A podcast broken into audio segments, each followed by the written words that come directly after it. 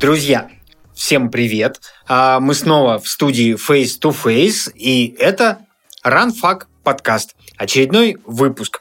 И сегодня у нас э, в нашей студии светят э, не только лампы освещения, а еще и медицинские светила. Сегодня мы позвали к нам в гости двух спортивных врачей. Я подчеркиваю, именно спортивных врачей это очень важно, и эти люди сами скажут, почему это важно.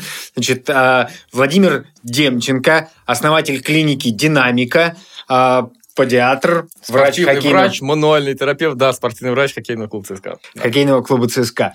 Да, и Сергей Бердников, спортивный кардиолог, э, Европейский медицинский центр, Ваше направление? Функциональная диагностика, спортивная кардиология, кардиография.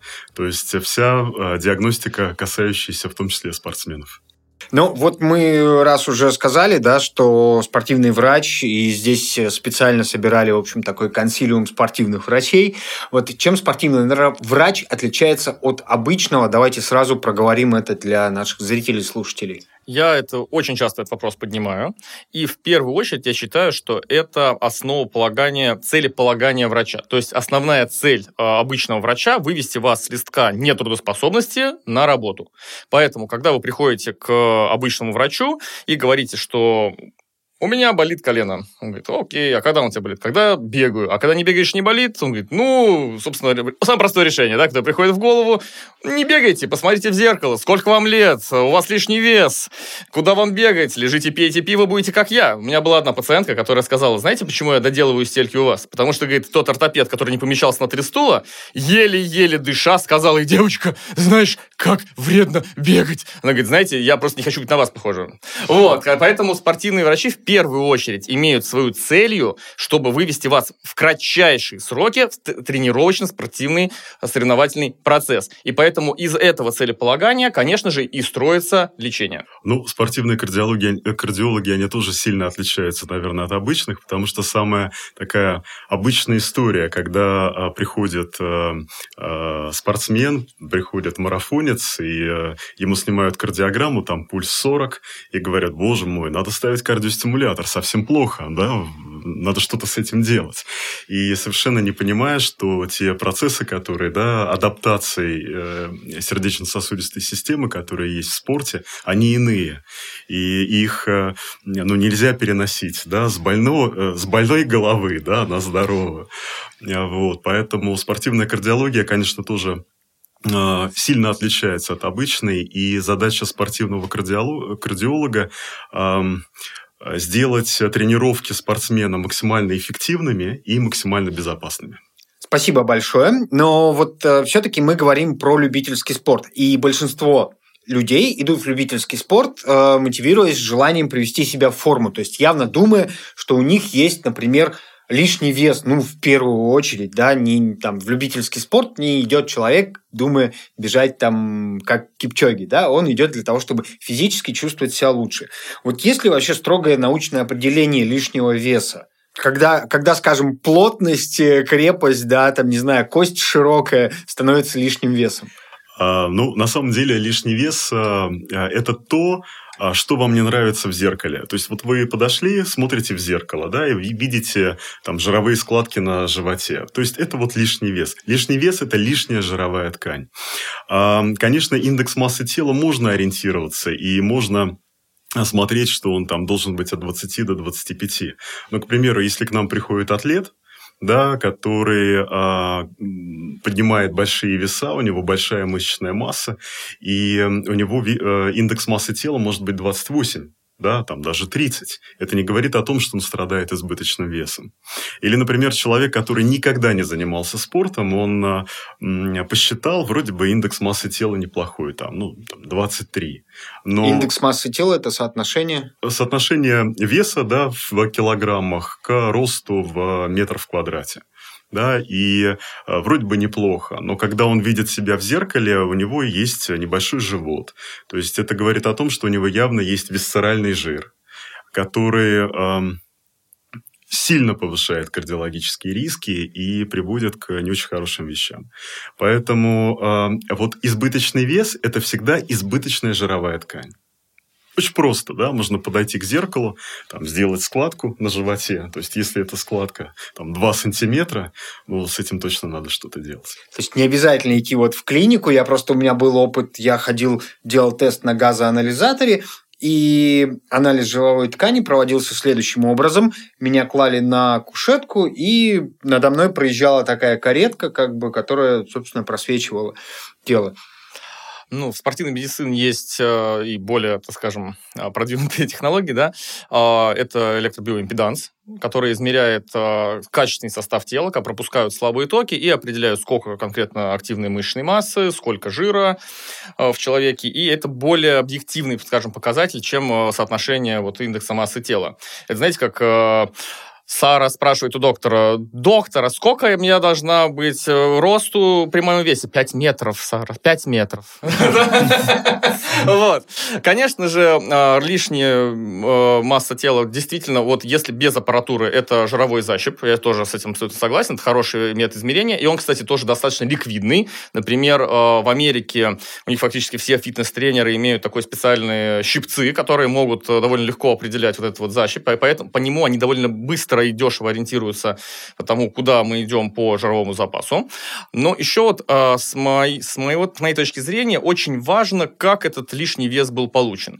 Вы довольно часто, я думаю, видели таких людей, которые с детства крепыши. И они как бы не столько жирные, сколько крепкие, такие мясистые. Да, там достаточно много массы тела, но очень важный момент, что они получили его в детстве. И когда ребенок получает лишний вес, он всю жизнь адаптируется к тому весу, который он получил в детстве. И когда я учился в институте, у нас было, кстати, я весил 57 килограмм, занимался самбо, у нас было самбо-сумо. Мы все занимались еще и сумо. 57 килограмм сумо. Вот, к нам приехали на 9 мая э, эти юниоры из Японии по суматоре. Да, профессионалы суматоре, 13-14-летние ребятки. Знаете, ощущение столкновения с поездом. Просто тебя сносят, э, они сильные, потрясающие. Они по 50 раз отжимаются, они по 15 раз подтягиваются, они быстрые, резкие, крепкие, при том, что они реально жирные. И вот такие люди, они обычно очень-очень хорошо переносят физические нагрузки. А вот когда мы видим такого, знаете, skinny fat, э, такого как бы человека, который всю жизнь как бы был вот таким худеньким подростком, а потом каким худеньким молодым человеком, а потом в 35 лет у него выпилось такой пивной животик, вот как раз тот самый с висцеральным жиром. Вот это гораздо более опасный, вредный и э, вариант, скажем так, э, более плохой, чем человек крепкий с детства.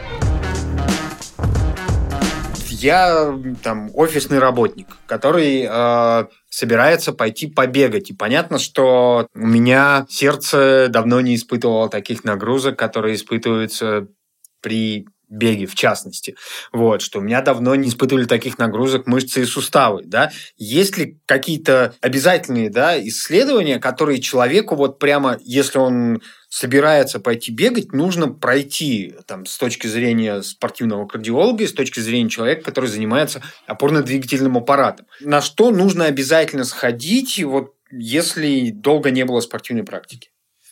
А, ну, тут я буду достаточно традиционен, потому что а, если мы берем молодого человека, там, 18-20 лет, а, и он неплох уже в спорте, да, как правило, какое-то а, обследование, более подробное обследование вообще не требуется. Это лишнее, как правило.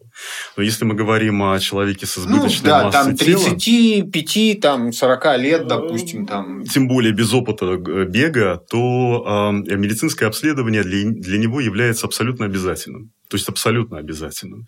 То есть зайти к, к спортивному карди... кардиологу э, и э, сделать э, ЭКГ, сделать эхокардиографию, чтобы посмотреть вообще функцию сердца, посмотреть, нет ли каких-то там аномалий клапаны, клапанов.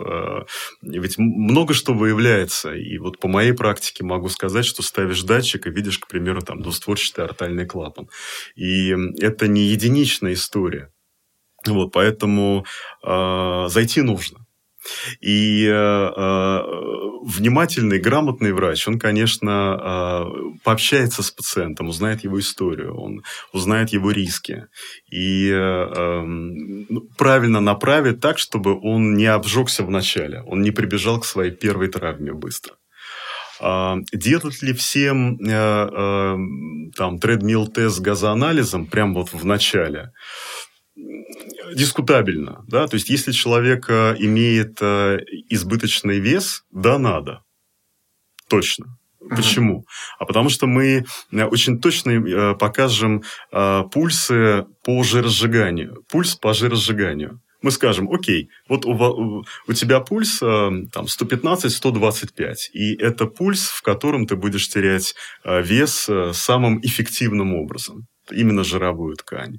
А вот уровень, допустим, там 160, это уже мы подбираемся к пано, и если ты будешь выбегать за пано, то порог анаэробного обмена, то твое сердце будет э, не успевать. И оно будет расширяться, расширяться предсердие, и ты не получишь никакой пользы. Поэтому ответ да, конечно, нужно, особенно если не было никакого бегового опыта, и если это человек, которому там 35-40 лет. Конечно. А, а я вот же могу про... задавать вопросы да. господину кардиологу? Да, ну, конечно. Меня тоже ведь интересует, как конечно, это, конечно. Костоправа, да? Вот. А, как вы считаете, мы же на «ты», Конечно. Мы же все это вырежем. Хорошо. Тогда я так скажу. А, у меня вот такой вопрос, господин кардиолог. А имеет ли смысл делать э, кардиотест с нагрузкой? Потому что очень часто э, люди не выявляют никаких проблем в покое, вот, и в основном начинаются проблемы именно под нагрузкой. Вот какой вы бы предоставили тест, э, ну, пред, предложили на наших слушателей тест под нагрузкой, надо ли его проводить, и в каких конкретно моментах стоит именно под нагрузкой проверить сердце? А, если это молодой человек, там, 25 лет, у него нет избыточного веса. Ему не нужен а, стресс-тест под нагрузкой. Это абсолютно лишнее. Ну, то есть, э, окей, можно сделать, но это просто потратить деньги. А если это 35-40 лет, если есть избыточный вес, а если там есть еще курение, да, там в прошлом, там еще что-то, еще что-то и так далее. Если у него холестерин там 6, то, конечно, стресс-тест под нагрузкой с газоанализом – это важно. Именно с газоанализом. А, ну, если мы делаем без газоанализа, мы смотрим просто сердце, да, мы смотрим, нет ли ишемической болезни сердца. А вот если мы делаем газоанализ, мы даем индивидуальные рекомендации. А как тебе бегать, вот, чтобы ты просто не убил сердце? И как тебе бегать, чтобы ты а, достиг цели по жиросжиганию? А вот э, есть ли такие обязательные тесты для там, мышц, суставов, да, хочу сказать, что, во-первых, если человек совсем с нуля решает бегать, то первое, что нужно сделать, это открыть свой телефон, посмотреть, там такая закладочка Health есть, открыть и посмотреть, сколько ты ходишь. Потому что начинать бегать, когда ты не ходишь, очень плохая идея для суставов, сухожилий и мышц. И первый совет – это начать хотя бы выходить 10 тысяч шагов в день. Почему? Потому что вот я прям уверен в том, что если человек, который мало двигается, начнет просто ходить 10 тысяч шагов в день, он уже начнет славливать э, мышечные боли, спазмы, зажимы, перегрузы и так далее. Вот. И э, хотя бы месяцок, надо прям каждый день выходить и лучше 10, а лучше 15-17 тысяч шагов быстреньким шагом идти. И вот именно на этом, так скажем, тесте, да, это и как тест, и как подготовка, выявится очень много слабых точек, потому что когда ты сидишь, у тебя абсолютно одна нагрузка, и ты приходишь к доктору, он смотрит твои суставы, он смотрит твои мышцы, вроде бы все хорошо. Но вот тут как раз-таки стресс-тест очень хорош. И мы даем немножечко нагрузки шаговой, да, и именно в этой шаговой нагрузке начинают вылезать слабые места. И у меня приходят люди, которые говорят, слава богу, я не начал бегать, слава богу, я не начал бегать, а начал ходить. И э, вот такой вот тест в течение месяца, если вам уже ходить становится легко, в ногах такое, знаете, легкость, такое желание побежать. И вот именно когда у тебя рождается желание побежать, нужно начинать делать шагобег, то есть потихонечку подключать э, беговую нагрузку именно в своей прогулке и дальше снова мониторировать. Если что-то начинает болеть, то очень хорошее правило, если это боль до 4 баллов по ваш, то есть легкая боль, и она не накапливается от прогулки к прогулке, то, скорее всего, она такая адаптивная, особенно если она еще в двух ногах с одной, ну, с одинаковых, в одинаковых местах, нет точной точки, то есть боль такая размазанная, это, скорее всего, адаптивная боль, просто связки адаптируются. И, скорее всего, адаптируются. Вот. Если боль начинает накапливаться, если она э, начинает от, э, быть утренней, например, вот вы походили утром э, одного дня, на следующее утро вы выходите, а боль уже какая-то есть, и она может выходить за 5 баллов, вот тогда уже стоит обращаться к спортивному врачу или к спортивному там физио, да, у нас, как это говорят, реабилитолог, вот, для того, чтобы он уже работал по проблеме. Потому что, когда ко мне приходят люди и говорят, Володя, посмотри меня, пожалуйста, вот я три года назад бегал, у меня там что-то в колене болело. Э, ну, я вот три года не бегал, может так сделать, чтобы когда я побегу, вот этого не было. Очень сложно. Потому что самые четкие, самые, э, скажем так, надежные тесты и самое надежное лечение, которое есть в моей профессии, это от когда мы отталкиваемся уже от какой-то хотя бы минимально проявленной проблемы. Потому что без нагрузки часто проблемы находятся в таком сонном состоянии, в котором сложно что-то проверить. Ну, то есть, если заболела и хочешь от этого избавиться, лучше идти сейчас, чем... Э, когда ты начнешь бегать. Когда тебе снова захочется пробежать там марафон. Да, есть, конечно же, набор стартовый. Я когда работал там во всем известной организации Суперспорте, мы смотрели, э, был такой скрининг перед началом, вот они брали много людей, есть скрининговые предложения от американских беговых врачей для того, чтобы определить длину мышц, э, для того, чтобы определить силу мышц, для того, чтобы базово определить подвижность суставов. Но э, вот, эти, вот этот базовый стандартный набор, он выявляет обычно очень грубую патологию. И на самом деле вот он направлен на то, чтобы выявить людей, скорее всего, сильно травмированных когда-то. Поэтому, опять же, стоит обратиться для какой-то проверки, если у вас были серьезные травмы, переломы ног, если были какие-то там болты стоят, э, есть, там, не хватает пальцев, еще что-нибудь. Ну, то есть что-то было серьезное с ногами, что-то было серьезное с поясницей, например, или с тазом. А, тогда, может быть, имеет смысл где-то делать заранее, если у вас есть свободное время и деньги. Но а, я думаю, что более рациональным будет сделать такой вот шаговой тест, подготовить себя немножко к бегу, и только если уже начнутся минимальные вещи, которые копятся, обращаться за помощью. Ну вот, кстати, да, вот э, про объем разумной нагрузки в первое время, он какой вообще? То есть ходить Хорошо, понятно. Но вот беговой объем, он какой нагрузки? Сразу ли стоит э, бежать, покупать себе слот на марафон и пытаться там э, по 100 километров в неделю бегать? Или все-таки, ну, лучше там э, здоровей будем, если го, э, годик э, потерпим и просто побегаем в каком-то таком бег с лидером, да, джогинг там. По моему опыту. А, была, опять же, в этой же организации программа, когда за 7 недель готовили к полумарафону с нуля. Очень травматичная была программа. Да, а, готовили, люди бежали, но а, поскольку были достаточно разноплановые группы, достаточно много людей приходило лечиться. Скажем так. Поэтому, скажем, 7 недель к полумарафону, наверное, немножко быстро. Опять же, конечно, какой спортивный бэкграунд? Конечно, какой спортивный бэкграунд, да? Если мы говорим про ноль, про излишний вес, то, э, конечно, хорошо было бы бы вводить очень медленно нагрузки. И э, есть такая формула, прибавка 10% объема в неделю желательно не быстрее. И если вы работаете над скоростью, например, то никогда не работать над скоростью и над увеличением объема одновременно. То есть либо вы работаете над скоростью, либо вы работаете над объемами. Потому что сочетание скорости с объемами увеличения чаще всего дают э, проблемы. Вот. И если, опять же, смотреть по количеству пациентов, которые приходят, чаще всего людей все-таки добивает не столько объем, сколько попытка увеличить скорость. То есть как только вводятся интервальные тренировки, попытки суб э, максимальных и максимальных ускорений, вот тут как раз все и начинает вылазить. Потому что чаще всего вот эти вот повреждения опорно-двигательного аппарата начинаются в попытках э, ускорения, потому что там есть мощная очень разовая нагрузка. Ну, вот интервальные тренировки, они же еще очень сильно поднимают пульс, да, то есть, соответственно, когда ты делаешь ускорение, то есть, о чем это для сердца чревато, когда такая нагрузка появляется сразу в первые в первые дни, в первые моменты занятия бегом? А, ну, я так скажу, да, без интервальных а, тренировок на самом деле а, хороший бег невозможен. Просто нужно понимать, что э, если человек э, не имеет, опять же, да, бегового бэкграунда, то ни о каких интервальных тренировок вообще поначалу речь не идет. То есть вообще не идет. Идет речь о том, чтобы снизить вес чтобы не убить суставы, чтобы не убить связки, чтобы не... Ведь как происходит? Ведь обычно э, эти люди, как правило, даже не добегают до кардиологических проблем. Они упираются в спортивные проблемы. В опор... Проблемы опорно-двигательного Конечно, да. То есть они... Э, э, мы же азартны. Да, там мы купили там русский человек э, э, долго запрягает, но быстро едет, да, то есть мы там копили на квартиру, воспитали детей, я не знаю, там э, сделали карьеру, а теперь понимаем, что качество жизни ухудшилось, надо побежать. Ну и мы побежали, мы надели кроссовки и побежали прям сразу. И прибежали в воспаление ахилла, в плантарный фасциит и так далее.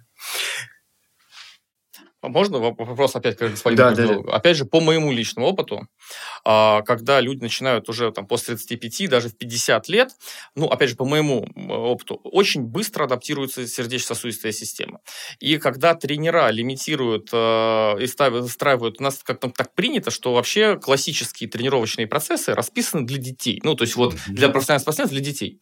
И там очень сильно делают упор на пульс, очень сильно делают упор на дыхательно-сосудистую систему, да.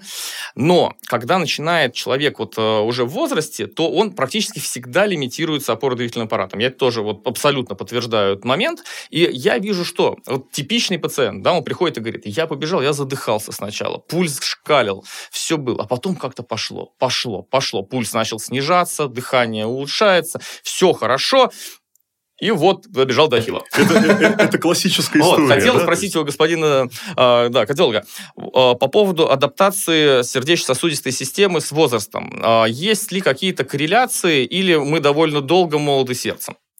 возрастные корреляции? На самом деле, вот нельзя точно сказать, потому что э, все мы разные, да, то есть э, бывают проблемы с коронарными артериями, с артериями сердца, да, там есть какие-то атеросклеротические бляшки, не дай бог. Конечно, э, такой человек, он не будет э, эффективно бегать, да, то есть вот в начале. И если он тем более будет бегать очень быстро и сразу давать интервалы или прогрессирующую пробежку, но он прибежит к аритмии. Вот, кстати, э, кардиологическое осложнение, которое может быть, вот, когда мы азартны, да, когда мы быстро побежали. И, к примеру, у нас идеальный связочный аппарат. Вот не прибежали мы к ахиллу и не прибежали к плантарному фасцииту. Мы прибежим к аритмии. Потому что, э, э, допустим, большие беговые объемы, когда там 10-15 километров, потом 20 километров, достаточно быстро, а сердце не успевает эм, адаптироваться к таким объемам. То есть начинает эм, э, происходить расширение полостей, и вот на расширенные полосы, полости очень легко ложится аритмия. А какие первые признаки аритмии мы можем выделить для наших слушателей? А, ну, это любые неприятные ощущения в груди, на самом деле, да, то есть если э, человек начинает чувствовать, что сердце как-то начинает сбиваться, там, останавливается, потом дает какой-то сильный удар, замирает или начинает неритмично биться. Вот э, это тот на самом деле такой опасный симптом, который требует завтра идти к кардиологу. А могут завтра. ли стандартные часы спортивные помочь с э, определением ритма и аритмиями? А, Гармин нет, Polar нет, Apple Watch да. А шестые, да. Э, и вот те, та семерка, которая появится, эм, это очень классный работающий инструмент. Вот я скажу, у меня был пациент, который а, улетел в Германию и а, лежал в Шарите, вышел из Шарите и вдруг понял, что что-то в груди не так. То есть он приложил палец, да, то есть он записал кардиограмму и сбросил мне в WhatsApp. Там одно отведение есть, да? То есть по одному отведению можно посмотреть аритмию. Я открыл телефон и думаю, боже мой, да, это пароксизм фибрилляции предсердия. Ну, пароксизм аритмии, приступ аритмии. И э, понятно, что то есть тактика ведения да, этого человека, она сразу же просто вот изменилась. То есть сразу изменилась. Вот, поэтому э, Apple Watch – это э, классный инструмент для кардиолога, но абсолютно не классный, на мой взгляд, э, инструмент для... Для спортсмена? Да, вот у меня, например, Garmin. Вот, потому что для спортсмена, для человека, который любит спорт, Apple Watch малоэффективны. Ну, мое мнение. Давайте мы немножко вернемся, да, то есть для того, чтобы вот адаптировать сердце, точно так же нужно не гнаться пока за скоростью, не гнаться за каким-то э, там э, полумарафоном, марафоном и такими рубежными историями. То есть просто какое-то время, если можно сказать какое, легко побегать в спокойном темпе, в разговорном, как говорят. Сто процентов. Разговорный темп и надолго. То есть вот прям пока не э, придет вес более-менее в адекватное состояние, пока мы не почувствуем кайф от пробежек, да, что мы перестаем задыхаться. Вот до этого момента надо бегать медленно, в разговорном темпе и не гнаться за большими дистанциями. Хотел бы дать еще один совет э, слушателям, особенно у кого лишний вес.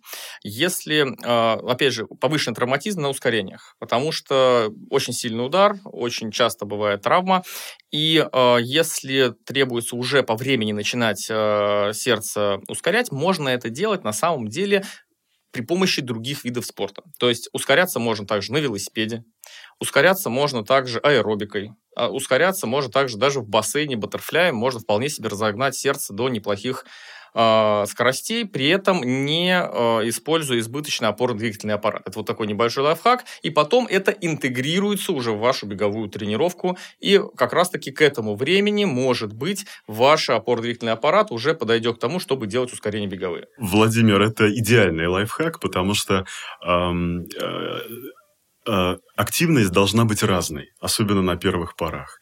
То есть э, триатлон, мне кажется, придуман для того, чтобы восстанавливаться после бега, ну, как вариант.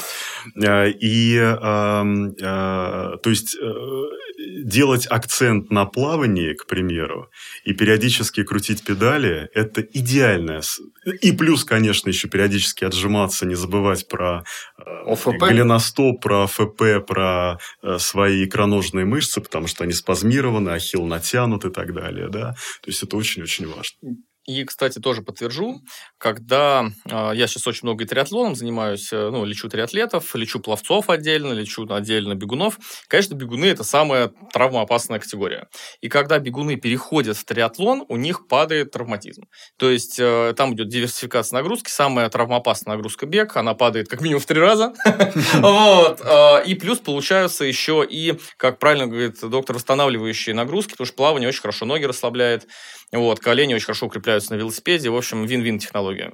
А вот, а, кстати, да, многие же говорят, что бег не самая лучшая история для сбрасывания веса именно, потому что организм быстро адаптируется к циклическим нагрузкам, и что бег лучше всего работает в сочетании с какой-то другой физической активностью. Вот какую вы порекомендуете с точки зрения вашего медицинского опыта? Триатлон? Э, это, ну, не обязательно, да, то есть это, это истинная правда, то есть это действительно так. И нельзя бегать только только бегать. Ну, вернее, нет, можно, но не получится. То есть можно бегать, заниматься только бегом, но не выйдет. Потому что рано или поздно человек, особенно с избыточным весом, он придет к определенным проблемам, а прежде всего с опорно-двигательным аппаратом. То есть нужно добавлять что-то еще. А э, идеально добавить плавание. Это идеально, потому что плавание вообще на самом деле оно настолько энергоемкая еще к тому же. Да, это настолько а, классный вид спорта, который тренирует не только выносливость, да, все-таки еще и идет тренировка и мышечная хорошая. И, конечно, это адекватные, адекватную ФП. Ну, то есть, э, то есть не потянуть, э, там, я не знаю, ахилл, да, перед тренировкой или после, ну, нельзя. Вот, еще хотел тоже сказать по поводу добавочной нагрузки и снижения веса. Очень хорошо себя зарекомендовала ходьба нордическая с палками, потому что там намного больше групп мышц работает, э, чем э, при беге. И жиросжигание идет более активное. И на самом деле, если добавить еще... Э, все гонятся за легкими палками, вот, и это хорошо, когда ты на скорость идешь. Но если, например, ты хочешь больше жиросжигания и больше нагрузки на верхнюю часть, то очень часто, наоборот, даже свинец заливают в ручки, для того, чтобы фактически идти с гантелями. И жиросжигание очень эффективно идет при нордической ходьбе. Великолепный вид спорта именно для жиросжигания. Вот еще тоже такой, э, такой момент, может быть, э, все, когда начинают заниматься бегом, все думают о коленях. У меня страдают колени, а как быть э, с другими там, не знаю, там, с позвоночником. То есть, потому что у меня есть знакомый, который, например, а, ничего не говорит про колени, но очень сильно ругает бег за вред для позвоночника. Вот э... Значит, если брать исследования э, клинические, а они в основном американские, потому что там огромный опыт накоплен по беговой медицине, легкий бег, джогинг такой, он даже полезен для позвоночника. То есть, когда идет легкая ударная нагрузка на позвоночник, это даже хорошо. Это фактически работает как помпа. Плохо, когда человек работает уже на высокой скорости и с низким каденсом. То есть, для позвоночника скорее будет вредно, когда у вас большой шаг, фактически идут мощные прыжки. Вот. А когда у вас высокий каденс, когда э, вы часто перебираете ножками, когда э, идет легкое такое встряхивание позвоночника, это даже полезно. Если мы говорим про грыжи диска, то очень важно, в какой фазе находится это заболевание. То есть, если это хроническое заболевание уже, и грыжа уже подсохла, зарубцевалась, сейчас нету иррадиации, то есть не стреляет по ноге, нету такой экстренной боли в пояснице, то мы грыжу практически не учитываем, потому что у всех есть кариес, э, седые волосы и грыжа. То есть это нормальная история. Вот. Но если у вас грыжа в обострении или она свежая, конечно, желательно в этот момент э, не бегать. Да? Но я думаю, уже никому бегать не захочется, буду заниматься некоторыми другими проблемами. Вот. А так, в принципе, джогинг на высоком каденсе для позвоночника даже хорошо. А вот э, бег это история, которая связана да, с активным усвоением и переработкой кислорода, да, вот э, как лишний вес мешает вот этой вот всей истории. То есть э, действительно ли, пока мы там от него не избавимся, мы будем, э, наш, наше сердце будет хуже, собственно говоря, наша кровь будет хуже переносить кислород. Ну, нет, а кровь не будет хуже переносить кислород. А, единственное, у меня э, ухудшается экскурсия да, грудной клетки на беге. То есть мы просто дышим неэффективно. То есть нам мешает эффективно То есть лишний вес дышать. мешает нам дышать. Просто лишний вес, да. И поэтому э, газообмен ухудшается да, в легких. Вот. Кровь нормально переносит кислород, проблем нет. Газообмен немножко страдает, да, дыхание становится менее эффективным. А к чему это приводит? Это приводит к повышению пульса к неадекватному приросту пульса. А неадекватный прирост пульса – это расширение полостей сердца. Поэтому на самом деле а, снизить вес – это вообще первоочередная задача, когда мы ставим… А, когда мы хотим прийти в бег. Да, когда мы хотим прийти в бег. Опять же вопрос, вопрос к кардиологам, который меня всегда очень интересовал. А если у нас э, пациент с лишним весом, у них часто уже бывают проблемы, если он, например, находится на бета-блокаторах, а как ему бегать, то есть препараты, которые мешают сердцу разгоняться, вот, и как ему бегать, э, учитывая прием подобных препаратов? Бегать на бета-блокаторах. Ну, в смысле, это как-то учитывается или, или нет? На самом деле, здесь э, три, э, несколько нюансов. Да? А, во-первых, очень часто бета-блокаторы назначаются неадекватно. То есть, э, пришел человек, имеет повышенный пульс. Это вот как раз к, к, к различию спортивных врачей и врачей общей практики. На тебе бета-блокатор, у тебя будет лучше пульс. А при этом на бета-блокаторе трудно снизить вес. Вот это самое главное. Это даже не так важно про пульс, важно про вес. То есть, если человек принимает бета-блокер, то э, ему просто нужно будет делать больше усилия для того, чтобы похудеть. Задача спортивного кардиолога и вообще думающего, неважно, спортивный или не спортивный, думающего кардиолога понять, а зачем этот бета-блокатор? То есть, если был инфаркт миокарда, да, там, если человек имеет э, постинфарктный кардиосклероз, он нужен. А если так просто кто-то дал для пульса, надо очень внимательно подумать. А, да, второй нюанс. Он нужен. Вот он назначен грамотно. То есть э, без бета-блокатора никак. Можно ли бегать? Можно. Но здесь э, должен сопровождать, опять же, думающий кардиолог, чтобы просто не лишить человека радости бега, достичь с помощью бега цели, в том числе кардиологических целей, и при этом не убить его сердце. Просто меня всегда волновал вопрос. То есть на бета, бета-блокатор мешает сердцу разогнаться. Mm-hmm. Мы начинаем пытаться ускориться, что будет происходить с сердцем? То есть человек просто потеряет сознание, потому что он, ну, скажем, будет пытаться разогнаться, сердце не разгоняется, он начинает больше тратить кислорода, а сердце не разгоняется, у него просто коллапс может возникнуть, или что с ним будет? А, коллапс не возникнет, да, он просто не сможет разогнаться. Mm. Ну, то есть, действительно, если там он э, забыл поесть, к примеру, э, имея определенные проблемы, там, сахарный диабет, например, плюс он принимает бета-блокатор, и он побежал, но не быстро, а долго, вот он может прибежать в коллапс. То есть, если он пробежал на бета-блокаторе даже очень быстро и коротко, там, ну, 15 минут, да, он, он не потеряет сознание. Спасибо. А вот, э, да, мы перед началом нашего подкаста немножко тут э, разговаривали в студии, да, и сказали про низкий пульс, да, что вот э, обычно низкий пульс э, оценивается э, врачами общей практики как некая такая, ну, сложная история. Вот это действительно так, что там люди про, э, про это, про реагируя на пульс спортсмена, как бы врачи общей практики, реагируя на пульс спортсмена, говорят, вам нужен кардиостимулятор. А, ну, я немножко утрировал. Так было, да, э, так было, наверное, там, в начале нулевых. Вот, сейчас все-таки ситуация меняется, и я хочу защитить своих коллег э, и сказать, что, конечно, э, очень много грамотных людей, которые понимают, что это нормально, низкий пульс это нормально. Но да, бывает, что как бы начиная... Не говорят о кардиостимуляторе, а говорят о том, что э, надо обследоваться что, скорее всего, у вас нездоровое сердце, да, то есть, а давайте вот мы сделаем холтеровское мониторирование КГ, давайте мы сделаем стресс-тест, и пока не бегайте. Вот это да, это может быть, но еще один маленький вопрос. А вы в своей практике когда-нибудь ставили бегуну холтер э, с исследованием, например, на какой-то дистанции? Э, никогда на дистанции я не вижу в этом смысла большого, да, то есть по большому счету а, есть смысл в установке просто более длительного холтеровского мониторирования, допустим, на два дня, на три дня посмотреть. Включая тренировочный процесс. Включая легкий тренировочный процесс. Но нельзя с холтером бежать там полумарафон. Он не покажет результат или что будет? А, его очень сложно расшифровать. Mm. Есть технич- технические нюансы. И смысл? Если мы хотим посмотреть, что будет во время тренировок, да, давайте сделаем нагрузочный тест правильный. Прям вот до конца, до отказа посмотреть. А так, чтобы э, там с холтером бегать полумарафон, не.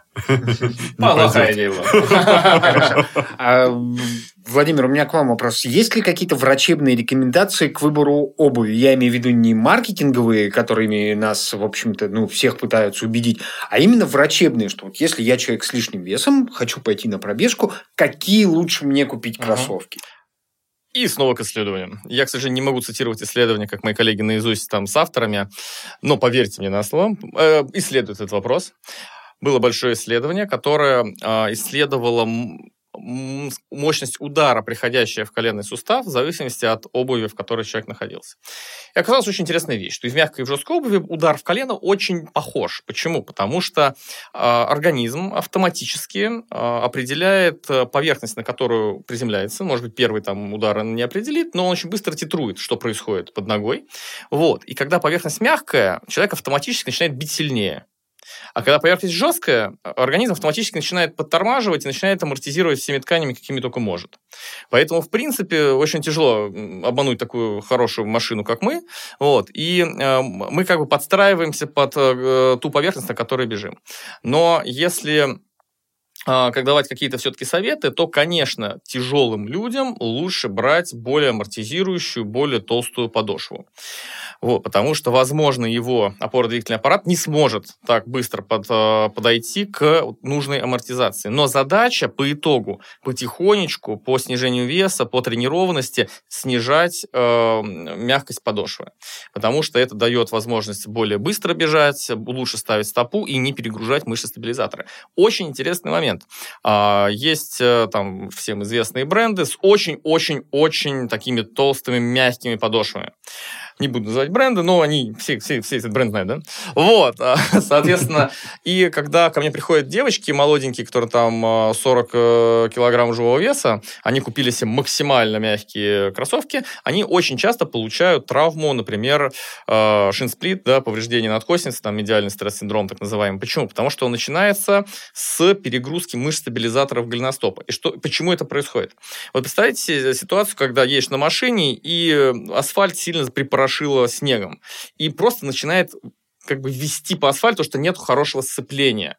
И здесь происходит очень похожая вещь. То есть подошва толстая, мягкая, легкая девочка ее просто не пробивает и начинает, как на снегу, пятка вот так вот ездить. И фактически для того, чтобы стопа была в какой-то стабильности для отталкивания, требуется срабатывание стабилизаторов намного более сильное. И на самом деле очень часто стресс-переломы большеберцовой кости, а, перегрузочные травмы большеберцовой кости и надкосницы обусловлены избыточно мягкой обуви у легких легких людей. И вот мое мнение, что действительно стоит стремиться к минималистичной обуви, стоит стремиться, но тяжелым людям стоит начинать с более мягкой обуви. Ну и не забывайте, что у нас организм все-таки штука хорошая, и вообще эволюция не предполагала никакой обувь изначально, да? Ну, Поэтому да, у нас встроена куча интересных всяких механизмов по тому, чтобы это как-то фиксить.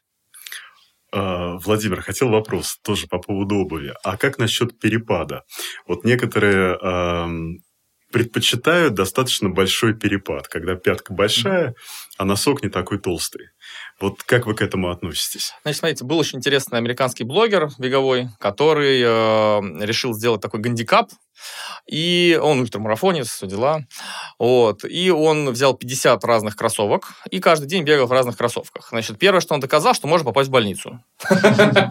Вот, потому что адаптация к постоянно разной обуви приводит к травматизму. Нас организм не любит постоянно адаптироваться. Поэтому, э, да, когда человек уже ну, предпочитает какой-то перепад, лучше ему на этом перепаде оставаться и переходить очень постепенно. Это первое. В первую очередь, на что будет очень сильно влиять перепад, это на нагрузку на ахилл. Потому что когда мы имеем какой-то типа каблучок, да, как бы небольшой, а, у нас сразу падает нагрузка на ахилл, на икроножную мышцу. Если, например, а, у человека есть проблема с ахиллом, у него есть, например, клинически короткий ахилл, есть такая проблема.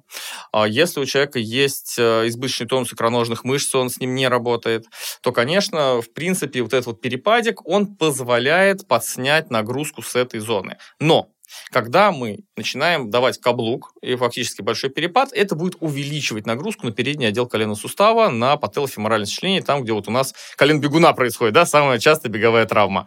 И поэтому мы, с одной стороны, убираем нагрузку с ахилла, с другой стороны, увеличиваем нагрузку на передний отдел колена, который чаще всего страдает у бегунов. Поэтому фактически э, надо понять, что чудес не бывает, и есть там закон сохранения энергии, механика, рычаги и все дела. И когда вы что-то упрощаете для себя в каком-то месте, вы обязательно будете усиливать проблему в другом. В Поэтому, если у вас крепкие колени, но слабый ахилл, пожалуйста, делайте перепад. Если у вас наоборот, можете э, перепад убирать. Но очень рекомендую не делать э, э, так, что у вас вы сегодня в одно, с одним перепадом, завтра с другим, послезавтра с третьим. Вот уже один блогер доказал. То есть все-таки лучше, если вы там покупаете себе несколько пар беговых кроссовок для занятий, то э, стараться, чтобы они были более-менее в одной линейке с одним перепадом. То есть ну, это убережет, сильно... поможет нашим ногам, да. в общем, адаптироваться к нагрузкам. Я хотел спросить про такую классическую историю, да, про разминку и заминку. То есть э, многие это все, к сожалению, несмотря на там лекции тренеров, несмотря на напутствие тренеров, многие эти истории игнорируют. Вот э, с точки зрения человека, который занимается травмами, с точки зрения человека, который занимается сердцем, скажите, пожалуйста, зачем нужно и нужно и всегда ли нужно делать там заминку, разминку, суставную гимнастику. Или там, если вы бежите легкий кросс, то ее можно не делать, как бы, а просто пробежать кросс. Э, начну с маленькой истории. Ко мне пришел 68-летний э, триатлет, я сказал, как оно, Iron Man в 68 лет? Он сказал, знаешь, раньше я разминался бегом перед тренировкой, а теперь я разминаюсь перед бегом. Вот. То есть это очень сильно зависит, во-первых, от возраста, потому что у нас с возрастом уменьшается количество жидкости в тканях, они становятся менее эластичными. И, конечно же, э, разминка перед тренировкой становится супер критичной, чем более ты возрастной да, человек. Вот это первое. Потому что дети, конечно, им надо намного меньше разогреваться, чем там в 55 лет или в 68. Это первый момент. Второй момент это заминка. И заминка очень тоже важная. Почему? Потому что у нас именно есть окно, а, это примерно полтора часа после тренировки, пока ткани горячие, хорошо бы, если вы проводите, например, статические растяжки, проводить его в это время, и особенно до сна. То есть, если это э, бег перед сном, надо обязательно растянуться и замяться перед сном, потому что ночью мышцы укорачиваются, связки укорачиваются, все это дело отекает, и если вы не сделали хорошую заминку после, то утром можно получить какую-нибудь э, нежданную проблему. Вот. Соответственно, по поводу э, важности, это напрямую будет влиять на уровень травматизма и очень коррелировать с возрастом. Это вот что, по-моему, То есть, чем, чем старше, тем, тем больше, больше надо, надо, надо разминаться. уделять этому внимание. Да. да. А, для сердца нет такой э, критичности, да, то есть разминаться нужно, конечно, да, то есть, но это больше работает на профилактику травм, да. То есть именно для мышечной истории, не сердечной. Сто процентов, да. То есть это не то, что там сердечно-сосудистая система как-то очень адаптируется, да, к э, этой беговой нагрузке. Нет. То есть э, сам бег важен, да, то есть нельзя сразу стартовать очень быстро. То есть вот важно адаптировать сердечно-сосудистую систему бегом. То есть мы э, э, разбегаемся медленно. То есть нам нужно немножко э, вот привыкнуть к медленному такому джогингу, да, то есть бегу трусцой. И только после этого уже как-то наращивать темп. А э, опять же, мой личный опыт, то есть без заминки, без разминки, мы очень быстро придем, придем к травме и скажем, окей, бег не для меня. Вот, будем искать что-то еще. А вот, то есть, бег на низком темпе, который обычно используется перед интенсивными какими-то работами, он все-таки служит для там, прогрева, прежде всего, опорно-двигательного аппарата, а не сердца, правильно? То есть, вот в низком темпе, когда я там бегаю там, несколько километров перед тем, как начать отрезки или фортлейки? Как раз нет, наоборот, сердце. То есть, вот бег в легком темпе – это про сердце. А вот суставная гимнастика, я не знаю, там какие-то а, там э, просто упражнения, растяжка. да, растяжки и прочее. Это про суставы, про сухожилия. Бег в легком темпе – это лучшая адаптация сердечно-сосудистой системы к каким-то другим, более важным, там, интенсивным динамическим нагрузкам. Опять же, британские ученые доказали, что если смотреть на женскую грудь, то сердце очень хорошо разогревается. Поэтому бегать нужно обязательно в пары. Мне да, кажется. А лучше в, прямо в компании. В компании, да. Вот э, большинство массовых забегов это полумарафоны, да, ну, вот полумарафоны, там у кого-то есть там десятки какие-то спутники, но они все-таки реже. Вот э, можно ли с лишним весом выходить вот на такое массовое соревнование? Или все-таки ну, лучше подождать, пока у тебя будет нормальный индекс массы тела, нормальное, нормальное телосложение, там, и не будет э, ты не будешь задыхаться. То есть, или все-таки можно выйти, но зачем-то стоит последить.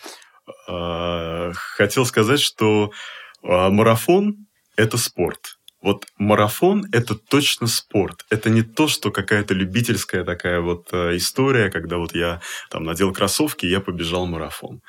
Поэтому, конечно, нельзя выходить на полумарафон и марафон, я не знаю, там с лишним весом, с сильно лишним весом, потому что ну, это не про здоровье. Да, то есть человек для там, своих каких-то амбиций, он может это сделать, он может пробежать этот марафон. Будет для него это полезно? Вряд ли. То есть со стороны сердца, а, конечно, это неправильно, это ненормально. А, значит ли это, что вообще не надо ставить себе таких а, целей? Точно не значит. Опять же, мы же азартны. Но, окей, а сколько я буду бегать там 2-3 километра? Да? То есть я, ну, я побегаю там полгода 5 километров и скажу, да как-то скучно, неинтересно. А вот если э, мы, допустим, знаем, что через год у нас 100% мы записаны на этот полумарафон. Какая мотивация? Класс. Надо снизить вес, нужно подготовиться, нужно записаться на плавание, нужно укрепить свой сухожильный аппарат, нужно привыкнуть к э, беговым объемам. Супер. То есть он сто процентов через год он пробежит этот полумарафон. Но просто надо ставить сроки, но не через полгода. Да? То есть если есть лишний вес, ну как-то год, наверное. Вот, и тоже хотел сказать, э, доктор правильно говорит, что марафон – это спорт, а полумарафон – это, не, это полспорта, да, это, это не спорт. Поэтому я считаю, что вот дистанция 21 километр в принципе достижима при каких-то огрехах по весу. по весу. И, кстати, по поводу веса, очень интересная вещь. Э, у меня есть, ну, прям ряд ультрамарафонцев, знаете, не худенькие. И что интересно, у меня есть одна женщина, которая бегает ультры, она прям ну, вообще не худенькая, она прям полненькая. Я говорю, а как тебе удается бегать э, по там там 200 километров в неделю и вот быть в весе. Говорит, знаете, говорит, очень интересно. Причем у нее с травмами очень редко, она ко мне редко заходит. У меня все клиенты постоянные в целом, да? вот, но она заходит редко. Почему? Потому что она говорит, что да, я поначалу от бега худела, все было классно, а потом организм сказал, так, ну, ты, похоже, ходишь меньше, чем бегаешь, э, спишь меньше, чем бегаешь, и вообще все делаешь меньше, чем бегаешь, а давай-ка я адаптируюсь. И дальше вес начал подниматься, потом зафиксировался на той э, точки, который был ее обычным весом, который она как раз хотела скинуть бегом. И сейчас она проводит ультрамарафоны, ей это не мешает, у нее никаких травм с ее лишним весом нету, ей вообще замечательно. Это вот как раз к слову об адаптации, да, что можно быть э, и с лишним весом, но очень сильным, крепким, адаптированным человеком. И настолько адаптированным организмом, что вот эта уже ультра даже нагрузка не приводит к снижению веса. А вот нужно ли бегуну с лишним весом тренироваться натощак? Лучше это? Помогает ли это ему? А, хороший вопрос. Ну, у нас же есть адепты, что а, бегать натощак – это сжечь свою мышечную ткань. Вот я хотел сказать, что это абсолютно неправильно. И если человек бегает а, натощак, а, имея лишний вес, это очень правильная история. Потому что, ну, здесь вопрос, как бегать. То есть, если а, мы бегаем в зоне жиросжигания, то есть, вот для нас доктор определил нашу конкретную вот эту зону, да, и мы в ней бегаем. Супер. Лучше всего бегать натощак потому что э, будет э, больший распад э, жировой ткани, и человек быстрее наберет хорошую форму. Ну, надо выпить э, там немножко воды и побежать. Еще один вопрос к кардиологам. А, по поводу вот тредмил теста и определения, как часто мы посоветуем слушателям проходить данный тест, то есть насколько быстро происходит адаптация и когда он уже теряет свою актуальность, нужно снова его делать. То есть как понять, во-первых, что пора это делать, и как часто это делать. Потому что я так понимаю, что все-таки идет адаптация, и актуальность именно вот той информации начинает потихонечку теряться. А, для спортсменов это одна история. Мы, наверное, не будем сейчас это обсуждать, потому что там... Для профессиональных спортсменов. Для профессиональных спортсменов там совсем другая история, да, то есть они делают это достаточно часто. Для обычных людей, ну, так ну, вот... скажем, не обычных, но любителей. Вот я спортсмен-любитель, и я там, э, ну, занимаюсь несколько сезонов подряд, то есть бег – серьезное увлечение. Понятно, что я не профессионал, у меня другой режим дня, у меня, соответственно, другие, я там не живу на спортивной базе, а все-таки хожу на работу и тренируюсь в свободное время. Вот, э, но тем не менее, мне интересно, как бы, как прогрессируют мои результаты и так далее, как у меня меняются вот эти зоны. Вот мне с какой э, частотой нужно это делать? Ну, в идеале, опять же, все очень индивидуально. В начале бегового сезона и в конце бегового сезона. Два раза в год. В принципе, это, это идеал. Даже если раз в год будет, это тоже неплохо. А есть ли какие-то признаки того, что у тебя сдвинулась зона? Вот такие внутренние, чтобы человек сам понял. А, конечно, это прежде всего э, темп. Вот э, нам труднее дается прежний темп. Вот, к примеру, мы бежим там с темпом, ну, я не знаю, там 4,50 и понимаем, что тут случился какой-то, какая-то история, там надо было уезжать, делать срочную работу и так далее. Мы снова пробуем, ну, мы же бежали классно, у нас был пульс, там, 140 ударов в минуту на этом темпе. Вот, и мы побежали, а пульс 150. 155. Вот это один из таких четких критериев, что что-то произошло и нужно откатиться назад. То есть нужно немножко сбавить темп э, и больше ориентироваться на свой пульс, чем на тот темп, который был некогда. Насколько важно вот на этом первом этапе бегунам обращаться к тренеру? И вообще, вот как вы смотрите на тренеров, которые начинают работать с начинающими спортсменами, насколько у них там хороша квалификация и так далее. Насколько вообще э, вот той проблеме, о которой мы, с которой мы начали программу, что большинство людей все равно приходит э, с каким-то желанием привести себя в тонус, вот насколько наши тренеры могут с этим работать, понимая, что там люди с лишним весом, люди там с э, сердцем, которое долго не занималось циклическими нагрузками, с опорно-двигательным аппаратом. Вот что По поводу тренеров. Опять же, расскажу про суперспорт. У них самый самый грамотный, самый старший тренер берет новичков. То есть, э, там, скажем так, это очень ответственная работа, потому что работа с новичками очень часто сложна для тренеров. Почему? Потому что они, во-первых, сами сейчас спортсмены профессиональные в прошлом, и они помнят, как их гоняли. вот, во-первых, да, очень часто какие-нибудь чемпионы там, да, и так далее. Во-вторых, очень часто, когда их готовят быть тренерами, их готовят быть тренерами у профессиональных спортсменов, потому что у нас нет кафедры любительского спорта. Ну, нет. Вот, и поэтому э, фактически стандартная такая такое образование тренера, оно про спорт. И когда вот этот вот чемпион, а, которого гоняли, встречается, там у него такие прописанные программы, встречается с женщиной 45 лет, с лишним весом, которая вдруг захотела побегать, у него, конечно, часто, точнее, у нее начинаются проблемы. У них, может быть, даже вместе начинаются проблемы. Поэтому я считаю, что новичковый тренер – это, наоборот, самый грамотный тренер, один из самых грамотных. То есть самый-самый-самый грамотный – это у суперпрофессионалов, конечно же. Да? А, начинающие тренера – это как раз хорошо тренировать молодежь, и начинающих таких спортсменов. А вот когда мы говорим о категории там 35 плюс лишним весом, это должен быть такой, знаете, прожженный, старый, опытный тренер, который именно этим вопросом уже в жизни много раз занимался, много раз обжегся на этих моментах. И вообще о наличии тренера надо, не надо. У меня, кстати, типичная история, вот супер типичная. Приходит пациент и говорит, слушайте, начал бегать, бегал по пятерочке, чувствовал свое тело, все было классно, никаких травм, все было здорово, нанял тренера. Тренер говорит, а давай-ка поменяем технику и вообще ускоримся. Вот. И тут-то как раз-таки проблемы и начинаются.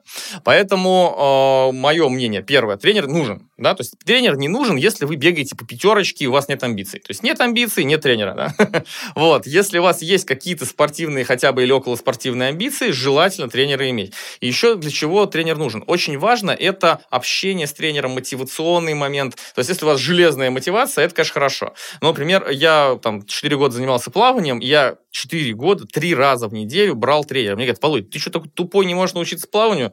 Я говорю, нет, я точно знаю, что я должен этому парню денег. Вот, он залезет со мной в воду и будет со мной плыть, и вот это тебя мотивирует вот с утра встать и пойти в этот бассейн. Но ночью, зимой вообще и плавать. Поэтому тренер это очень важный психологический момент, да. Тренер это замечательный человек, который э, сопровождает вас в спорте. И э, если это какой-то такой бег для здоровичка, то возможно без тренера. Если у вас какие-то амбиции, то это тренер. Если у вас вы начинающий еще и с амбициями, это очень опытный тренер? А, на самом деле достаточно сложный вопрос, потому что я сталкиваюсь в своей работе с тем, что а, очень часто человек, когда работает с тренером, а, он начинает очень быстро наращивать темп и наращивать, наращивать дистанцию. И он становится моим пациентом. Вот, то есть этот э, тренер обязательно нужен. Это не только мотивация, это самое главное – это избег... Э, научить человека избегать травм, да, научить человека а, вписать а, спорт в абсолютно рутинную жизнь. То есть делает тренер. То есть он, он правильно подскажет, как сочетать с семьей, с женой, да, там, с работой и, и так далее, как находить силы на, на это. Поэтому тренер нужен. Вопрос в том, какой это тренер. Вот. Но если вы чувствуете, что тренер вам дает чуть больше, чем вы можете, если вы чувствуете, что а, что-то не так, да, что вот а, усталость какая-то накапливается, то тренера нужно или сменить, да, или зайти к спортивному врачу, чтобы настроить свои границы пульса, посмотреть, на каком этапе, да, на каком уровне я сейчас нахожусь, и чтобы просто избежать травм в будущем. Давайте затронем вот такую тему, да, что вы порекомендуете в качестве восстановительных процедур для людей с лишним весом. Вот э, есть ли какая-то особенность именно в восстановлении в отдыхе от э, тренировок, от физической нагрузки, как людям с лишним весом быстрее э, вернуться к возможности делать новые, делать новые тренировки, да, то есть вот что, что нужно, поспать только, как говорят, что сон лучший восстановитель наш. А, ну, да, надо поспать и сходить в бассейн, да. То есть, в принципе, надо добавить немножко просто другой нагрузки, а, альтернативной бегу, чтобы восстановиться. То есть, в идеале это плавание, в идеале это какая-то минимальная совершенно ОФП. Вот, вот такой совет. Ага. Массаж, баня. А, вот тоже хороший момент. Если, э, если мы говорим о профессиональном, настоящем спорте, я не знаю э, триатлона без массажа и без бани, без сауны. Его просто не существует. Э, и, наверное, все-таки для э, и новичков э, баня и массаж – это тоже хорошая история. Восстанавливает после спорта это сауна, это массаж – и это бассейн, это плавание, то есть альтернативная а, тренировка. И все. То есть фармакология неэффективна? Нет. Вот. По поводу сна, абсолютно вы правильно сказали, что на самом деле сон один из самых важных восстановителей. И опять же, с чем я очень часто сталкиваюсь в практике, что люди, когда они начинают свою физактивность, они э, должны где-то взять на нее время. И, к сожалению, очень часто первая идея – это встать пораньше или лечь попозже. И это очень плохая идея. Почему? Потому что как раз мы отнимаем от сна и как раз-таки недовосстанавливаемся. И очень важный момент, особенно по первой, людям очень начинает хотеться спать от физнагрузки. И это как раз-таки запрос организма на восстановление. И вот э, очень здорово как раз-таки начинать, к примеру, в отпуске. То есть вы начинаете, начинаете входить в нагрузки. На самом деле это происходит, к сожалению, пару месяцев такая ситуация. Но э, очень хорошо спать столько, сколько хочет организм. Потому что если вы чувствуете прогрессивное желание спать, ни в коем случае нельзя себя останавливать, вставать еще раньше по там пяти будильникам, вводить внутривенно кофе, действия и бежать, потому что организм очень четко выстраивает восстановительный запрос по сну.